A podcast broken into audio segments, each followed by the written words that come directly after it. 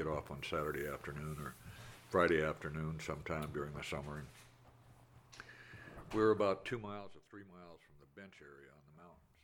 The mountains were the east of Hill Field, and we'd ride up there, and sometimes we'd spend the night.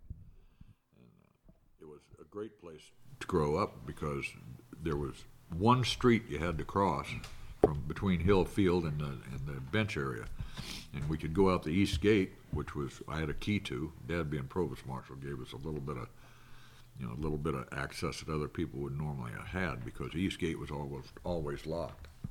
The only Where time was this, Terry? Hill, Hill Air Force Base in Ogden, Utah.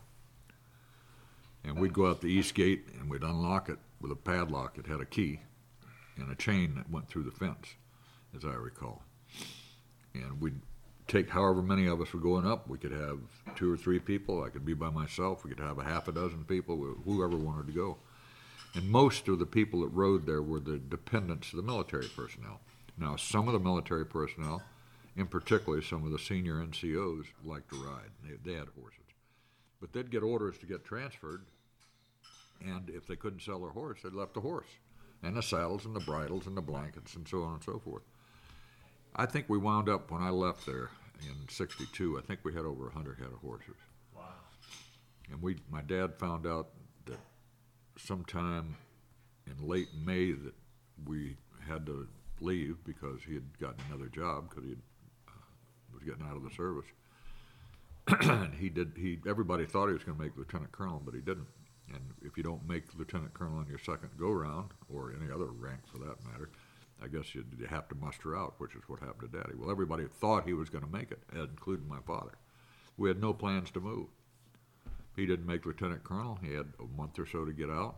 I found out about it two or three weeks before we left, and we had to sell my car and uh, sell the horses and all kinds of things. And I don't, I don't know what happened to You any of that to stuff. sell hundred horses?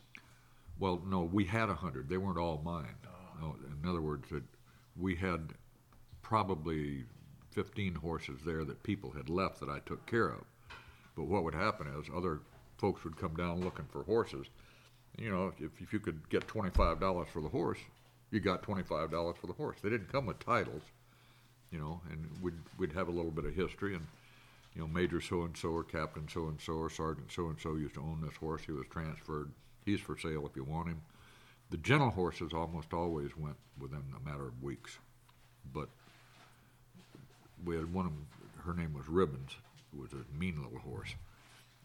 She would kick and bite and whatnot, but she was very good around little girls. She didn't like little boys, but she was very good around little girls.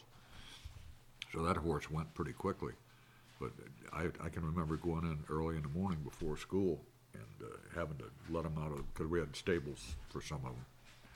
And I'd let them out in the morning and do what I needed to do to take care of the horses before school. And uh, she would bite or she would kick me. But if it was a little girl, she was just as gentle as she could be. I don't understand that, but she was that way. Whereas Rusty would bite or kick me anytime. I mean, he he didn't like anybody. My, now my mother would go in there, and he was just as kind as he could be to her. But my dad or I went in there, that horse would bite and kick. And the only way that you could stop him from doing that is if you got a bridle on him, and he was hard to put a bridle on. Now he'd stick his head down for mother to do it, but if I had to do it, it was I had a time doing it. Yeah. Whereas Flash would just stand there and they'd put it on him, and you know he liked to go riding and he liked getting out and exercise. But anyway, all, all that disappeared within a matter of days, literally days, because we got in the car and we we left to go back to Huntsville, Alabama, and uh, my world changed forever there in a matter of days.